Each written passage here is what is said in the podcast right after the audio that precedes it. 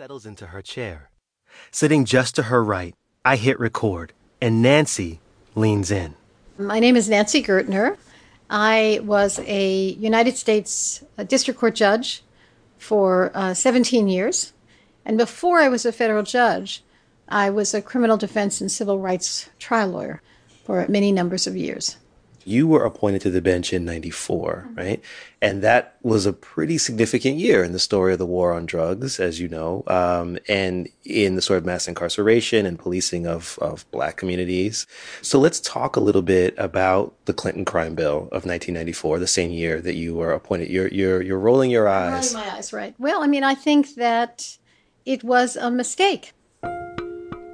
The Violent Crime Control and Law Enforcement Act took its name the Clinton Crime Bill, from the president who signed it into law in 1994. 356 pages fat, it's the largest crime bill of its kind in U.S. history. In many ways, it's a continuation of the zero tolerance policies of the 80s. Among the bill's heaviest provisions, nearly $10 billion for prison expansion, heavier penalties for people labeled gang members, and one of its most infamous clauses, mandatory life without parole for three or more federal offenses. This three strikes rule applied to violent felonies and drug trafficking crimes. When this bill is law, three strikes and you're out will be the law of the land.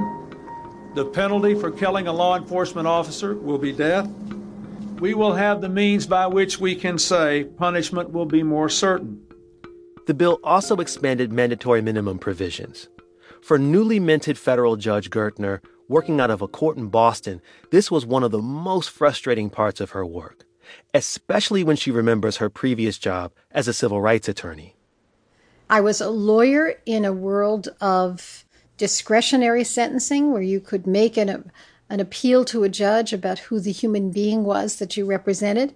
And then I became a judge in a world of mandatory minimums and mandatory guidelines where the only thing that mattered, virtually the only thing that mattered, was how much were the drugs and your criminal record and every other important issue about a human being what their state of mind was what their the context was what their economic situation was what their family everything else was irrelevant Mandatory minimums for drug offenses didn't begin with the fight against crack cocaine in the mid 1980s.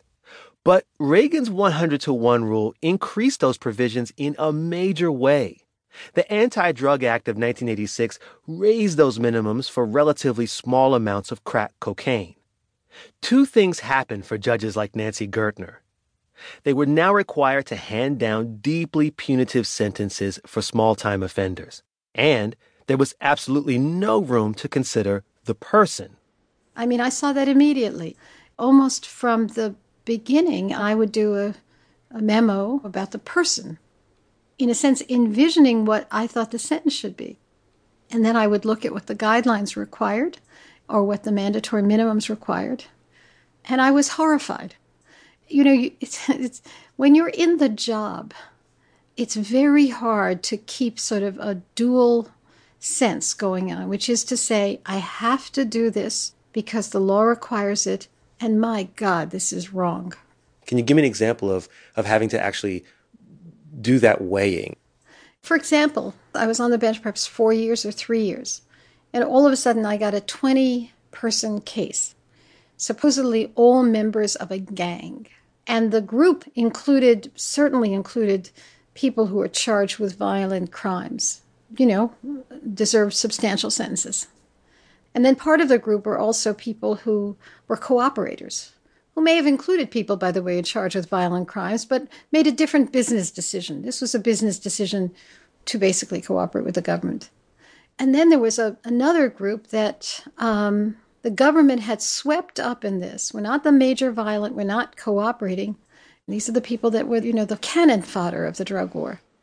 Nancy knew she had only a limited number of moves she could make to shave years here and there off of a prison term. If she did nothing, the hard sentencing just went on. But if she pushed too much, if she exposed herself as being too activist, she says she risked having her decision reversed in the appeals process. Then even the smallest deviation would be scrutinized. Judge Gertner was on a high wire.